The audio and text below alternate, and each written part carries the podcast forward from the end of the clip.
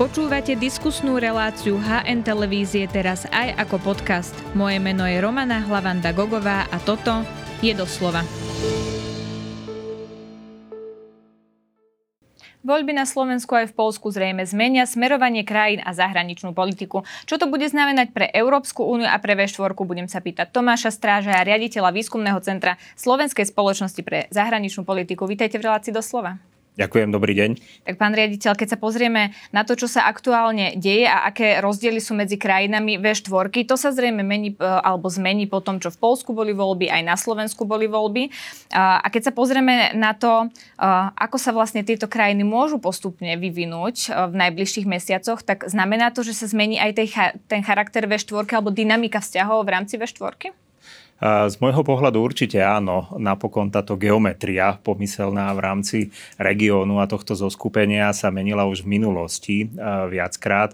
Často sa spomínali rôzne formuly 1 plus 3, kedy Slovensko bolo práve tou krajinou, ktorá bola, bola by som povedal, najentuziastickejšie nastavená uh-huh. integračným procesom v rámci Európskej únie. Potom 2 plus 2 to bolo obdobie, kedy samozrejme Maďarsko a Polsko nejakým spôsobom sa podporovali, pretože rieš riešili podobné e, problémy e, vo vzťahu k Európskej únii, respektíve čelili jej kritike, zatiaľ čo Slovensko a Česká republika boli ako keby inak. No a teraz tá dynamika alebo tá geometria sa opäť zrejme bude meniť, pretože ten česko-polský vzťah, ktorý sa naštartoval veľmi dynamicky aj počas vlády práva a spravodlivosti, tak si myslím, že má tendenciu sa ešte zintenzívniť, mm-hmm. ešte posilniť.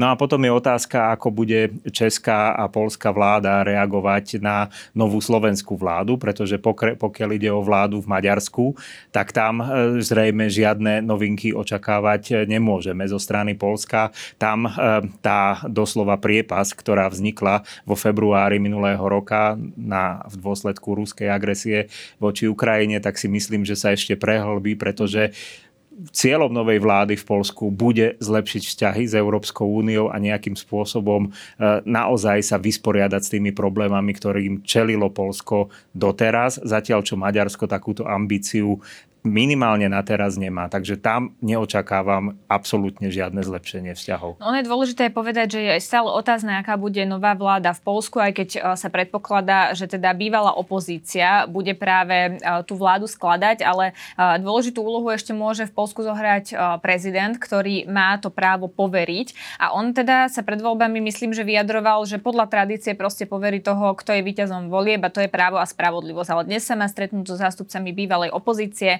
a Donaldom Tuskom, ktorý ho už vyzval aj verejne, že logickejšie by bolo, keby dostali poverenie oni, lebo by sa tým pádom skôr tá vláda nejakým spôsobom dala zvládnuť. Tak keď sa pozrieme na toto, môže ešte zahrať nejakú rolu práve prezident Polska?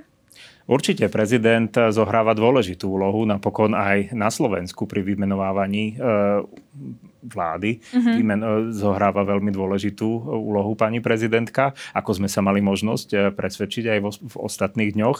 Takže v tomto kontexte ja si myslím, že nejde veľ, až tak veľmi o veľa, pretože je veľmi pravdepodobné, že v, strane právo a spravodlivosť sa vládu zostaviť nepodarí. Tam jednoducho matematika nás nepustí. Prosím, Strana Konfederácia väčšinu. spolu s PIS nemá väčšinu. Nie je ochota ďalších opozičných subjektov pripojiť sa k ponuke práva a spravodlivosti, takže zrejme tá opozícia zostaví vládu. No a či to bude o dva týždne skôr alebo neskôr, si myslím, že nie je až také podstatné. A skôr si myslím, že prezident Duda, keďže sám pochádza z prostredia práva a spravodlivosti, aj keď je sa snaží byť ako svojím spôsobom nadstranícky aktér, tak si myslím, že e, využije tú možnosť, ktorú, tú tradičnú možnosť, to znamená poverí víťaza volieb práva a spravodlivosť, e, právo a spravodlivosť zostavením vlády, ale tento pokus nebude úspešný a tým pádom opozícia už má pripravenú, v podstate sa dozvedáme e, ponuku, ktorá sa len ťažko odmietne, pretože bude mať väčšinu. V Sejme opozícia sa už rozpráva, aktuálna opozícia o rozdelení konkrétnych postov, nie len vo vláde, ale aj v parlamente, v jednej, v druhej komore. Mm-hmm. Takže pokiaľ ona dostane poverenie aj neskôr, už bude v tých rozhovoroch natoľko pokročila, že samotný proces zostavenia vlády, vymenovania vlády môže byť potom rýchlejší. Takže nemyslím si, rozumiem... že to je otázka ako taká dôležitá. Uh-huh, aj keď rozumiem tomu, čo hovoríte, pán Stráže, tak na druhej strane môže predsa prezident naťahovať čas aj do konca roka. A to už môže byť kľúčové, či vláda vznikne v čase vianočného obdobia a v podstate nebude môcť nič urobiť až po novom roku, alebo vznikne až po novom roku, nie?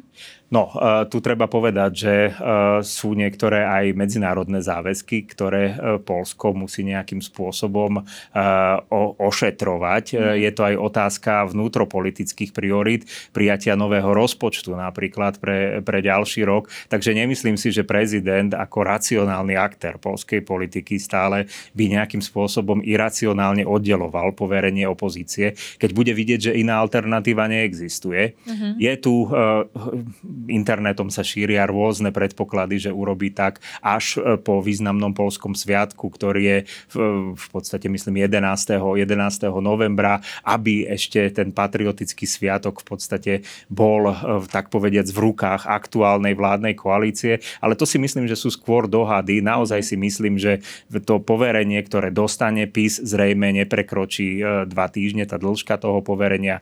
A pokiaľ nenaplní podmienky prezidenta pre zostavenie stabilnej vlády a zabezpečenie jej podpory v dolnej časti predovšetkým polského parlamentu, tak tým pádom dostane príležitosť aktuálna opozícia. Mm-hmm, tak sa asi môžeme už rozprávať o tom, čo čaká Polsko, lebo teda pravdepodobne to dopadne tak, ako to popisujeme, že bývalá opozícia sa teraz chopí moci. Tak ako sa zmení Polsko pod vedením Donalda Tuska? A myslím to smerovaním na tú zahraničnú politiku eh, voči V4, voči Európskej únii. Mm-hmm. Tak uh, Určite to prepojenie medzi domácou a zahraničnou politikou e, je silné a bude silné v Polsku. Napríklad tá vláda, ktorá sa zostaví prav, s najväčšou pravdepodobnosťou z aktuálnych opozičných strán, e, tak bude vládou, ktorá bude alebo bude zostavená z koalície koalícií. To znamená naozaj viacero subjektov tam bude prítomných určité odlišnosti medzi nimi existujú, aj pokiaľ ide o naplňanie zahranično-politickej e, agendy, ale myslím si, že tie hlavné menovatele, ktoré sú zlepšenie vzťahov z Európskej únie, zlepšenie vzťahov s Nemeckom, s Francúzskom a pokračujúca podpora Ukrajiny a zároveň e, de facto pokračujúca e, odmietavá politika voči e, tomu, čo robí Rusko, mm-hmm. tak to sú tie hlavné denominátory alebo menovatele, na ktoré sa zhodnú všetky strany opozície a v prípade podpory Ukrajiny dokonca aj aktuálnej vládnej koalície. Mm-hmm. Takže to sú tie to sú veci, hlavné mantinely. Čo ich rozdeluje pri otázkach zahraničnej politiky? Možno, možno miera, do akej podporiť ďalšiu integráciu Európskej únie. Tam si viem predstaviť, že strana, Polská ľudová strana, ktorá má do istej miery agrárny alebo možno konzervatívnejší pôvod, jej voliči pochádzajú z vidieka, ako aj ten názov napovedá, tak má bližšie k tým českým ľudovcom napríklad, mm-hmm. ktorých poznáme, tak e, ona môže mať konzervatívnejšiu predstavu ako liberálnejšia platforma, občianská platforma, ktorá jednoznačne je za podporu zvýšenia dynamiky integrácie v rámci Európskej únie. Takže tu si viem predstaviť, že by mohli existovať nejaké, e, nejaké malé pnutia, ale nie také, aby zvrátili celkový trend. Ja si myslím, že po e, tých 8 rokoch, kedy zahraničná politika Polska čelila kritike e, zo strany, zo strany aj zahraničných aktérov, nemyslím teraz na podporu Ukrajiny, tam Polsko zatienilo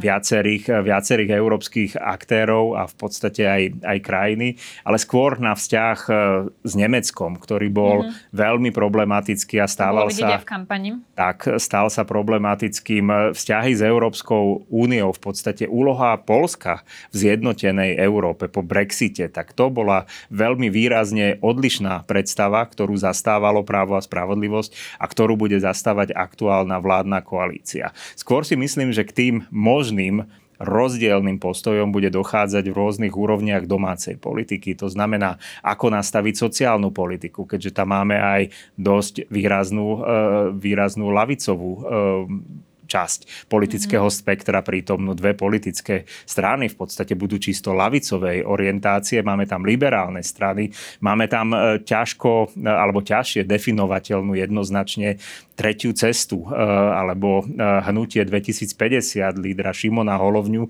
ktorý je v koalícii s Polskou ľudovou stranou v rámci tejto tretej cesty každý má nejaké špecifika, na ktoré sa bude orientovať, ale nemyslím si, že to ohrozí imič polskej vlády ako také, alebo nejakým spôsobom bude paralizovať jej akcie schopnosť, a to tak v domácej, ako aj v zahraničnej sfére alebo politike. Ono bude minimálne zaujímavé sledovať, ako sa dá ukočírovať toľko rôznych odtienikov názorov, ktoré budú v tej jednej polskej vláde, tak uvidíme, ako sa to vlastne bude dariť celé tie roky udržať. Posuňme sa, aj keď stále ostaneme pri tej istej téme, ale posuňme sa k Maďarsku, pretože maďarský premiér Viktor Orbán bol na čínskom, eh, raz, dva, tri, na čínskom samite, kde sa stretol teda s Vladimírom Putinom. Ako to vnímate, takéto stretnutie?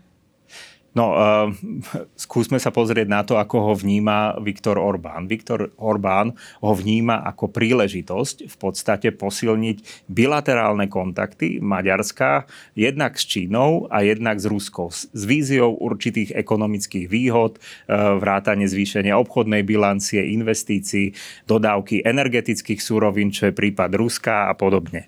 No len uh, Maďarsko je už v podstate, e, čo skoro to budú dve dekády, mm-hmm. na budúci rok členskou krajinou Európskej únie a viac menej e, sa očakáva od člena Európskej únie, že bude solidárne zastávať alebo prispievať spoločným pozíciám, ktoré má únia vo vzťahu k Rusku, vo vzťahu k, k Číne. No a akékoľvek narušenie možno takéhoto konsenzu spôsobuje problém, pretože sa ozývajú hlasy, či Maďarsko na, napríklad prostredníctvom premiéra a ďalších predstaviteľov. Je to aj minister zahraničných vecí, ktorý chodí e, alebo lieta pomerne e, často do Moskvy, do Bieloruska, či teda neodovzdávajú aj informácie citlivejšieho charakteru práve týmto krajinám, ktoré, musíme si to povedať veľmi otvorene, nie sú najpriateľskejšie nastavené voči Európskej únii, čo teda špeciálne patrí, e, platí o Rusku, o Číne, samozrejme jej pozícia je trochu, je mm-hmm. trochu iná, ale uh, tie otázniky tam prirodzene vznikajú a z hľadiska imidžu uh, Maďarska a jeho vnímania ako zodpovedného aktéra alebo spolahlivého člena Európskej únie a NATO, pretože NATO je tiež dôležitý menovateľ spoločný a uh, aliancia, ktorá sa zaoberá spoločnou bezpečnosťou, tak tu tiež vznikajú otázky práve ohľadom úniku možného citlivých informácií, ano. potenciálneho ohrozenia. Takže to je tá otázka, že čo je snahou Vladimíra Putina? Prečo si hľada spojencov medzi krajinami východného bloku? Čo vlastne mu to prináša? Akú výhodu? Že či je to len ako keby oslabenie jednoty Európskej únie, alebo tam sú ešte nejaké iné výhody? A napríklad vynášanie nejakých citlivých informácií. Vy si myslíte, že takéto niečo sa zo strany Maďarska môže diať? To naozaj by boli špekulácie. To hovoríme len na úrovni e, potenciálnych ako možností stále. Nič nebolo dokázané, Áno, ale každopádne, e, každopádne e, Vladimirovi Putinovi ide o oslabenie Európskej únie. On projekt Európskej únie v podstate nevie, nevie mu porozumieť, pretože je to veľmi unikátny projekt, zameraný na spoločnom postupe krajín, ktoré nikto nenútil zostať členom Európskej únie, ale samé tam vstúpili odovzdali čas suverenity európskym e, inštitúciám a v podstate sa zaviazali, že budú spoločne postupovať v mnohých oblastiach a tie sa týkajú aj externých vzťahov. To znamená, že ak si jedna krajina povie, dobre, ale ja teraz pôjdem úplne e, sa správať ako solitér, tak tie ostatné sa môžu pozerať ako s veľkým údivom na to, čo robí, pretože to ohrozuje aj ich pozície. A samozrejme, Európska únia nikdy nebola a nikdy nebude absolútne jedno jednoliatým e, celkom a monolitom, ale budú tam existovať rôzne názory, ale tie názory si treba vydiskutovať na pôde Európskej únie, nie prenášať diskusiu na iné fóra a v podstate naštrbávať e, alebo naštrbiť nejakým mm-hmm. spôsobom to vnímanie Európskej únie ako, ako dôležitého aktéra aj v medzinárodných vzťahoch, lebo o to sa Európska únia snaží, aby popri tej ekonomickej dimenzii, kde je silná, máme spoločnú menu, samozrejme obchod s rôznymi aktérmi svetovými, aby sme sa stali aj bezpečnostným a politickým globálnym aktérom. Ako únia, nie ako 27 členských štátov. Áno, to je pointa celej tej jednoty. No Robert Fico, ktorý bude čo chvíľa opäť premiérom Slovenskej republiky, na to reagoval tak, že na takýto summit by išiel a, a Keby sa tam stretol napríklad s Vladimírom Putinom na tom samite, rovnako ako Viktor Orbán, čo by to znamenalo? No stále aktuálny minister zahraničných vecí a európskych záležitostí povedal, že by to považoval za chybu z reputačného hľadiska. To znamená, že Slovensko by si poškodilo imič z môjho pohľadu mm-hmm. ako kooperatívnej, zodpovednej e, krajiny, zodpovedného aktéra, ktorý spolupracuje s ostatnými, pretože takáto e, solo dráha naozaj zo stredno a dlhodobého hľadiska sa nemusí vyplatiť, pretože to, čo získa niekto tým, že si e, možno na nejaký čas vyrokuje lepšie ceny v úvodzovkách lepšie ceny európskych súrovín, energetických súrovín, pardon, čo sa tiež ukazuje ako e, možno chiméra do istej miery, pretože trh e, sa správa trošku, trošku inak, tak e, rovnaký objeb alebo možno viac môže stratiť tým, že jeho imič ako dôveryhodného partnera a prostredia pre investície sa zníži. Čo sa stane, ak si krajina napríklad zníži alebo je znížia rating, mm-hmm. ratingové agentúry. Čo sa stane, keď za oveľa drahšie úroky si musí požičiavať peniaze na medzinárodných trhov. To všetko súvisí s tým, že jej imič v podstate sa, sa mení a stáva sa z toho stabilného, predvídateľného aktéra skôr tým nestabilným a nepredvídateľným. Takže takéto dobrodružstva môžu k takémuto vnímaniu prispieť a opakujem, krátkodobé zisky, ktoré môžu byť ešte navyše chimérov z dlhodobého hľadiska, tak e, majú oveľa menší prínos ako e, tá dlhodobá spolupráca v rámci Európskej únie a posilňovanie pozície krajiny v rámci 27. A potom je tu ešte otázka morálky. Podávať si ruku s niekým, kto je zodpovedný za e, bombardovanie a vyvražďovanie civilného obyvateľstva. To je tiež niečo, na čo by sme teda mali myslieť a nezabúdať na to pri takýchto podobných stretnutiach. Ale keď už sme pri Robertovi Ficovi, tak ten povedal aj to, že nebudeme mať statickú zahraničnú politiku. A tiež e, aj povedal, že niekde sa nechodí len preto, že sa tu prezentuje ako keby jeden názor. Naznačil tým Robert Fico, že on by išiel teda do Ruska? Opäť sme v rovine špekulácií, ale podpisujem a ďakujem za tú vašu pripomienku týkajúcu sa etickej e, roviny v podstate aj zahraničnej politiky. Keď ju pretavíme trošku do e, konkrétnejších nástrojov, tak tu máme predsa e, nástroj právne alebo nástroj právneho štátu, o ktoré Európska únia dbá a prepája svoju ekonomickú agendu práve s dodržiavaním nástrojov právneho štátu a princípov právneho právneho štátu. E, to znamená, že ak naozaj niekto sa stretne v blízkom kontakte a na uzavretých rokovaniach s predstaviteľom krajiny, voči ktorej de facto ostatné krajiny sa vymedzujú, tak to môže byť považované, nie že môže byť, to je považované problém aj z takéhoto etického hľadiska, mm-hmm. pretože v rámci únie existujú nejaké pravidlá a musia v nich existovať, aby bola, aby bola nejakým aktérom, ktorý môže presadzovať svoje rozhodnutia aj smerom na vonok. A keď niekto takto e, možno nepremyslene podkopáva e, túto pomyselnú spoločnú, tento spoločný postup, tak e, áno, tie dimenzie dimenzie sú rôzneho charakteru, etické, ekonomické, bezpečnostné, ale jednoducho to oslabuje tú štruktúru ako takú a to je veľké nebezpečenstvo v tomto z dnešného pohľadu veľmi nestabilnom svete. Mm-hmm, ale mám takú podotázku, lebo niekto by mohol namietať, že my sme predsa suverénna krajina a keď s niečím nesúhlasíme, aj keď je to jednotný postoj Európskej únie alebo našich partnerov, tak máme právo vyjadriť sa opačným názorom. Čo by ste takémuto človeku povedali? No ja opakujem to, čo som už e, povedal, že nikto nás e, do členstva v Európskej únii nenútil. To isté platí aj o členstve v Severoatlantickej aliancie. To znamená, boli tu referenda, v ktorých občania rozhodli a podľa nich sa zariadili politici. E, je veľmi iluzórne si myslieť, že v dnešnom svete, ktorý je plný nástrach, nejde len na vojnu v našom bezprostrednom susedstve, vidíme, čo sa deje na Blízkom východe, sú rôzne ďalšie regióny sveta, ktoré doslova horia alebo majú potenciál vzblknúť, tak v takomto svete uvažovať o nejakom, nejakej samostatnej ceste krajiny, ktorá má 5,5 milióna obyvateľov, tak to je naozaj iluzórne práve potvrdením našej suverenity a vyjadrením našej suverenity je, že sedíme pri rokovacom stole s krajinami, ktoré majú niekoľkonásobne viac obyvateľov. To je príklad Európskej únie, to je príklad Severoatlantickej aliancie a máme možnosť zúčastňovať sa tých e, rozhodnutí.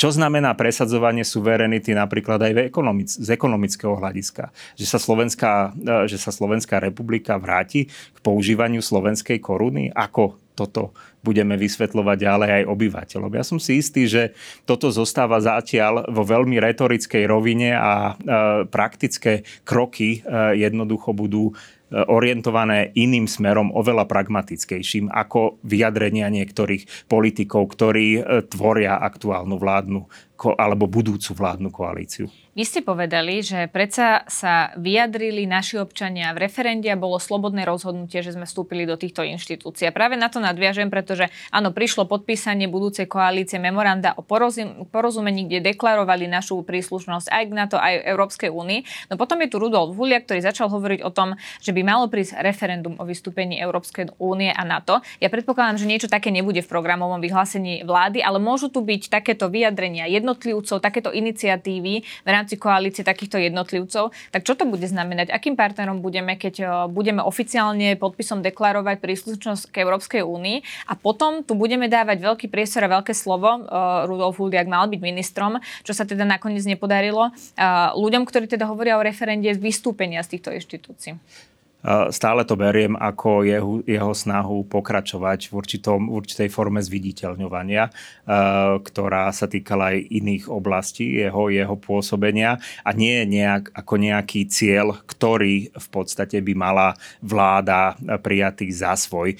Strana Hlas, strana Smer eh, jednoznačne hovoria o tom, že to ihrisko, ktoré vytvára NATO, ihrisko, ktoré vytvára Európska únia, sú tie ihriska, alebo oni sa prelínajú, na ktorých chceme pôsobiť. To znamená, budú tu možno existovať názory individuálnych poslancov, ale bez väčšieho vplyvu naozaj, ja verím, že bez väčšieho vplyvu na formovanie oficiálnej zahraničnej, bezpečnostnej a európskej politiky, pretože v prípade, že by to tak nebolo, tak naozaj nám tu hrozia nejaké časované doslova nálože, uh-huh. ktoré budú znamenať spochybňovanie našej orientácie. Nikam tie snahy nepovedú, pretože pragmaticky sme naozaj ukotvení v euroatlantických štruktúrach. Slovensko je aj členom eurozóny, ďalší dôležitý faktor, ktorý de facto formuje aj našu zahraničnú politiku. Takže akékoľvek akékoľvek spochybňovanie, vajatanie a e, hlásenie sa k geopolitickým dobrodružstvám budú len znamenať to, že si Slovensko bude same pod sebou podrezávať konár. Keď ste povedali, že to deklaruje aj hlas, aj smer, tak v koalícii aj SNS, tu ste nespomenuli, tam nemáte pocit, že to je také jednoznačné? Nemám pocit, že to tam je jednoznačné, aj keď predseda SNS deklaruje, že e, viac menej sa e, tí aktuálni poslanci zaviazali do, dodržiavať alebo nespochybňovať oficiálnu zahranično-politickú líniu vlády, ale vidíme, že určité pokusy tu sú a zrejme budú. Súvisí to aj s tým, že SNS je veľmi heterogénny, e, heterogénna strana v súčasnosti. De facto je to platforma, ktorá slúži na, na, na možno spoluprácu alebo prezentáciu rôznorodých názorových okruhov, ktorých spájajú určité veci, iné ich rozdeľujú. No a samotná vláda z môjho pohľadu má e, veľmi e, iba tesnú väčšinu v parlamente, takže v tomto kontexte si myslím, že akékoľvek spochybnenie zahranično-politickej orientácie, ktoré by bolo nejaké konzekventné, alebo nebodaj by sa e, nabaloval ten počet poslancov, tak povediac, ktorí by išli týmto smerom, tak môže ohroziť konzistenciu tej, e, aktuál, tej pripravovanej vládnej koalície, čo samozrejme bude mať tiež negatívne bezpečnostné, e, ekonomické, ekonomické dôsledky. Takže z môjho pohľadu je veľmi dôležité, aby vláda nová vláda bola vládou občanov Slovenskej republiky, nie iba tej tesnej nadpolovičnej väčšiny e, politických strán, ktorú, ktorú reprezentuje a ich členov a ich podporovateľov. A jednoducho nedá sa polovica Slovenska len tak vymazať z toho záujmového, by som povedal, e, prístupu novej vlády, pretože polarizácia spoločnosti, eskalácia konfliktov je to, čo krajina, ktorá čelí dozvukom krízy ekonomickej, dozvukom covidovej krízy potrebuje, potrebuje najmenej. A nehovoriac už o naozaj reputácii krajiny ako dôveryhodného partnera v zahraničí. No vy ste povedali uh, aj teda to, ako to vnímate z pohľadu jednotlivých strán a ja sa vrátim k tej mojej pôvodnej otázke, ktorú sme trochu preskočili. Uh, či si myslíte, že sa môže stať, že niektorý predstaviteľ vlády, nemusí to byť premiér, ale niektorý predstaviteľ vlády alebo koalície pôjde na návštevu do Ruska počas tohto volebného obdobia? A myslím si, že sa to môže stať. Áno, nevylučujem to, ale myslím si, že to nebude šťastný krok. Čo znamená podľa vás, že nebudeme mať statickú zahraničnú politiku? Uh, myslím si, že je to spojené s tým uh, vektorovým vnímaním slovenskej zahraničnej politiky, že neorientovať sa iba na jednu stranu, ale v podstate na všetky svetové, svetové strany, ale práve kritici takéhoto prístupu upozorňujú, že aj v tom prípade treba vedieť veľmi zretelne, kde je sever. Takže pokiaľ budeme vedieť, že naše členstvo v Európskej únii, naše členstvo v Severoatlantickej aliancii a multilaterálna spolupráca sú to čo eh, jednoducho charakterizuje našu zahraničnú politiku, tak spolupracujme aj s inými aktérmi, ale eh, iba do tej miery, aby sme jednoducho nenarazili alebo neohrozili mm-hmm. spoločný postup, ktorý máme s našimi spojencami v NATO a v Európskej únii. Vláda, eh, ako som už povedal, odovzdala čas svojej suverenity a aby si ju teraz násilím brala späť, tak naozaj by bolo z pohľadu Slovenska kontraproduktívne. No, zajtra by mala prezident prezidentka menovať e, novú vládu Slovenskej republiky na čele s Robertom Ficom a zatiaľ teda nominantom a budúcim ministrom zahraničných vecí by mal byť Juraj Blanár. Mení sa niečo, keď budeme mať ministra zahraničných vecí politika a nie diplomata, ako to bolo predtým? Aj keď ja viem, že sme tu mali prípady, samozrejme, keď to boli aj politici ako Mikuláš Durinda alebo Zdenka Kramplova. A ja viem aj, že v zahraničí sú také prípady, keď sa pozrieme len do Česka, tak Jan Lipavský je politik, nie diplomat. Ale z pohľadu Slovenska to bola ako keby tradícia, že väčšinou to boli diplomati. Tak čo to znamená, že tam bude teraz politik? Myslím si, že samotná otázka, či to je politik alebo diplomát, nie je dôležitá, pokiaľ e, ten politik, ktorý vedie rezort, má e, jednoznačnú predstavu o tom, akým spôsobom formulovať zahraničnú európsku aj bezpečnostnú politiku Slovenska. Pokiaľ si je vedomý medzinárodných záväzkov, ktorá tá krajina má, pokiaľ si je vedomý tých benefitov obrovských, ktorý prináša, ktoré prináša naše členstvo v Európskej únie. Ako je to podľa vás v prípade Juraja Blanára? Uh, neviem to celkom posúdiť vzhľadom na to, že pán uh, Juraj Blanár má iba obmedzenú skúsenosť uh, so zahraničnou politikou, aj to z parlamentnej úrovne, to je trošku iná dimenzia. Uh-huh. Z môjho pohľadu bude veľmi veľa záležať na tom, kto budú štátni tajomníci, uh, ktorých, ktorí tiež budú vymenovaní v, poci- v podstate za uh, onedlho uh-huh. a ktorí budú de facto tými predlženými rukami uh, rezortu smerom k ministrovi a naopak smerom od ministra uh, k rezortu. Pretože... Čiže aké bude ministerstvo, záleží aj od toho, akých tam budeme mať štátnych tajomníkov. No, samotné ministerstvo zahraničných vecí, pokiaľ viem, tak počet zamestnancov všetkých teda sa pohybuje okolo 1200, pokiaľ si dobre pamätám. Samozrejme, nie sú to všetko zamestnanci v diplomatických pozíciách, ale dovolím si povedať, že drvivá väčšina z nich sú naozaj profesionáli, ktorí nie je úplne náhodou, že e, pôvodní, pôvodne slovenskí diplomati alebo predstavitelia Slovenska pôsobia vo významných pozíciách v medzinárodných inštitúciách. Viacerí z nich sú e, veľvyslancami Európskej únie v rôznych teritóriách. To znamená, na, na, na počet obyvateľov a na ro, veľkosť našej krajiny sú to naozaj významné úspechy.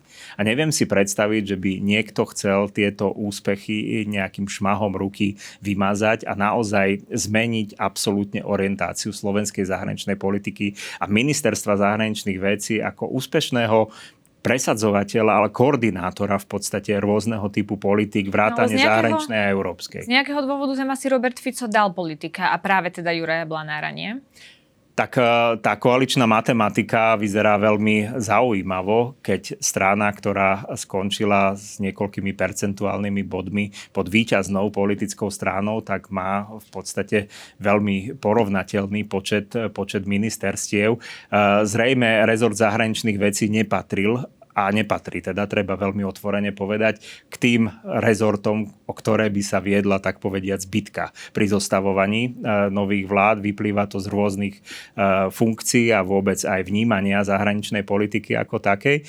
Takže je celkom možné, že ten rezort zahraničných vecí jednoducho pripadol k smeru v rámci tejto povolebnej matematiky a rozdeľovaniu postov. No ale každopádne e, to, že premiér, budúci premiér si vybral svojho stranického kolegu za šéfa rezortu, môže svedčiť jednak o tom, že nenašiel vhodnejšieho kandidáta, alebo o tom, že e, naozaj sa snaží e, viac tento rezort e, dostať možno pod určitú kontrolu, alebo viac intenzívnejšie ho ovplyvňovať, vplývať na ňo. Nevieme túto otázku rozlušiť momentálne. Naozaj si v tomto kontexte asi treba počkať na prvých 100 dní vlády a potom zhodnotiť v podstate tie kroky, ktoré môžu, ale zároveň nemusia byť úplne v rozpore s predvolebnou alebo povolebnou retorikou. Samozrejme, tá praktická politika o našu zahraničnú politiku?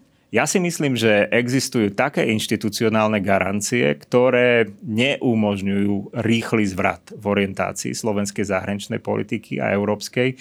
Nemyslím si, že napríklad v strane hlas existuje takýto jednoznačný záujem, to určite nie. A nemyslím si, že ani v strane Smer, pretože aj tam e, pôsobí viacero pragmatikov, ktorí vedia, aké sú výhody integrácie napríklad. Mm-hmm. Ale uh, myslím si, že uh, áno, aj určitým predlžovaním procesov alebo uh, zvrátením nejakých procesov, ktoré na prvý pohľad sa nejavia byť ako najdôležitejšie, tak môže samozrejme naštrbiť imič tej krajiny. A e, tu ide naozaj o veľa, pretože Slovensko ten imič malo veľmi dobrý a bolo vnímané ako zodpovedný partner. No a e, samozrejme, pokiaľ sa podarí naštrbiť toto vnímanie, tak je to do istej miery aj e, de facto predpoklad, alebo je to východisko preto pre formovanie zahraničnej politiky z dlhodobého hľadiska, pretože táto aktuálna vláda tu bude pôsobiť 4 roky, možno menej, možno viac, ale samozrejme zahraničná politika sa nekončí po jednom volebnom období a, a treba uvažovať aj do ďalej, do áno, ďalších období. Áno, presne tak. Ono je potom otázka, ako to bude Juraj Blanár zvládať, pretože ono je dôležité mať aj kontakty v zahraničí, vedieť, komu podať ruku, komu sa prihovoriť a tak podobne. Ono je veľmi dôležité vedieť sa pohybovať využívať, keď sú nejaké rokovania e, a tak podobne. Tak keď sa pozrieme na toto e, z pohľadu Juraja Blanára, tak máte pocit, že toto bude z pohľadu Slovenska teda zabezpečené, alebo je pravda, že on nemá skúsenosti? Tak e, v rôznych pozíciách sme mali aj politikov, ktorí nemali možno dostatok skúseností nemyslím teraz na úroveň ministrov, ale napríklad štátnych tajomníkov a nejakým spôsobom s podporou rezortu a svojich kolegov tú úlohu zastali. Samozrejme minister je v inej pozícii, lebo on by mal byť ten, ktorý otvára dvere pre rokovania, ktorý vedie, je veľmi výrazne aktívny v zákulisnej diplomácii, na čo ale samozrejme musí mať predpoklady. Tými predpokladmi sú e, dobré ovládanie komunikačného jazyka spoločného, tými predpokladmi sú eh, presadzovanie myšlienok, ktoré oslovujú aj ostatných, to znamená, nie sú oddelujúce, ale naopak stmelujúce. A tým predpokladom je, že bude fungovať eh, v podstate v komunite ľudí, ktorí zdieľajú spoločné názory a spoločné hodnoty ak sa v prvých, pri prvých stretnutiach vymedzí voči takýmto pravidlám a skôr sa bude stavať do tej pozície aktéra, ktorému nikto nerozumie a napriek tomu, že sa snaží zabezpečiť to najlepšie, tak si myslím, že môžeme mať, môžeme mať problém ako krajina, pretože takéto e, zmeny v reputácii v podstate sa potom žehlia pomerne ťažko. Ale nerad by som zachádzal do takýchto rozumiem, detailov. Tak um, skôr sa pýtam na to, či tu môže nasať nejaká forma izolácie, či už v podstate nevidíme práve pre to, čo povedala strana aj frakcia európskych socialistov voči hlasu a smeru. Uh, áno, to treba vnímať ako signál signál nesúhlasný e, s vytvorením vládnej koalície e, so stranou, kde pôsobia mnohí aktéry, ktorí veľmi otvorene spochybňujú tie hlavné línie aj európskej zahraničnej e, bezpečnostnej politiky. A myslím si, že áno, znižuje to možnosti vlády zapojiť sa de facto automaticky do toho komunikačného prostredia na úrovni európskych inštitúcií alebo Severoatlantickej aliancie ako partnery, ktorí by boli vnímaní ako výrazné obohatenie. Skôr si myslím, že ten zdvihnutý prst znamená, že pristupovať k ním budú zahraniční partnery e, veľmi opatrne mm-hmm. a naozaj bude veľa záležať na tom, ako bude prebiehať tých 100 dní vlády aj v oblasti zahraničnej bezpečnostnej obranej politiky a s akými konkrétnymi krokmi vláda e, príde. Pretože... No zvláštne, že sa to stalo ešte vlastne predtým, ako vláda vznikla a prišlo k menovaniu, nie? Je to taký, áno, e, dosť unikátny proces. V podstate ani nemáme vládu a už vieme, že do istej miery jej možnosti presadzovať e, vlastné názory a postoje na medzinárodných fórach, tých kľúčových, ktoré sú pre nás veľmi kľúčové, NATO, Európska únia a predovšetkým teda Európska únia sú pomerne obmedzené, pretože keď kritizujú e, predstaviteľov dvoch vládnych strán, ich de facto spolustraníci z Európskej únie, úrovne, tak e, ako sa k ním budú správať zastancovia alebo e, stúpenci iných politických frakcií v Európskom parlamente. A samozrejme aj európska politika je postavená na tom, že na súperení určitých e, postojov, aj ideologických pozícií. Takže v tomto kontexte áno, tu myslím si, že bude zaujímavé pozorovať, či sa predstaviteľom vlády podarí prelomiť tú e, možno pomyselnú bariéru, ktorá vyzerá skôr ako e, istá forma izolácie, alebo naopak sa ten múr bude, pomyselný múr bude ešte zväčšovať a čoraz viac sa vládni predstavitelia budú zatvárať do seba. Myslím si, že ten druhý prípad by bol negatívnou správou a znamenal by nie dobrú perspektívu pre Slovensko. Ja mám ešte záverečnú otázku. Začali sme ve štvorkou, tak aj skončíme pri ve štvorke. E, akých bude mať partnerov Slovensko vo V4 s vládou, ktorá bude teda zajtra vymenovaná. A ja sa to pýtam aj kvôli napríklad Viktorovi Orbánovi, lebo Robert Fico mal také pozitívne vyjadrenie o Viktorovi Orbánovi, ale keď sa pozrieme na ich politiku, tak dvaja nacionalisti si asi nikdy nebudú úplne rozumieť, hlavne keď sú to krajiny vedľa seba. A aj keď sa pozrieme na ich štýl politiky, na jednej strane pravica, na jednej strane sociálnych demokratí, tak to asi tiež úplne nehrá spolu, nie? Uh, isté. Uh, v Polsku s najväčšou pravdepodobnosťou vznikne centristicko-liberálna vláda. To znamená, v podmienkach toho starého ideového štiepenia na politického spektra, tak takáto vláda by mala veľmi blízko k politike sociálnej demokracie, ktorá tiež sa orientuje k stredu a od stredu naľavo. Tým, že strana európskych socialistov a potom aj frakcia socialistov a demokratov, sociálnych demokratov vydala to stanovisko, ktoré znamená, že pozastavujú členstvo Smeru a v podstate aj ten aplikačný proces pre stranu hlas, znamená, že nepovažujú e, túto sociálno tento sociálno-demokratický charakter strán, ktorí deklarujú za naozaj sociálno-demokratický. Tým pádom aj tá polská vláda e, nemôže pristupovať k slovenskej vláde ako ku partnerovi, ale skôr si myslím, že samozrejme budú pro, pokračovať projekty, ktoré sú rozbehnuté a ktoré sú potrebné, ale o nejakej, úzkej spolupráci týchto vlád podľa z môjho pohľadu uh, uvažovať nemožno. To isté mhm. platí aj o slovenskej a českej vláde z môjho pohľadu. Jednoducho tu, pokiaľ tuto e, naozaj e, budú sa prejavovať niektorí politici tým, že budú spochybňovať línie, ktoré sú kľúčové pre polskú a českú zahraničnú politiku, napríklad e, nepodmienečná podpora Ukrajiny a odmietanie ruskej agresie, tak si myslím, že áno, ovplyvní to tie vzťahy a ovplyvní ich negatívne.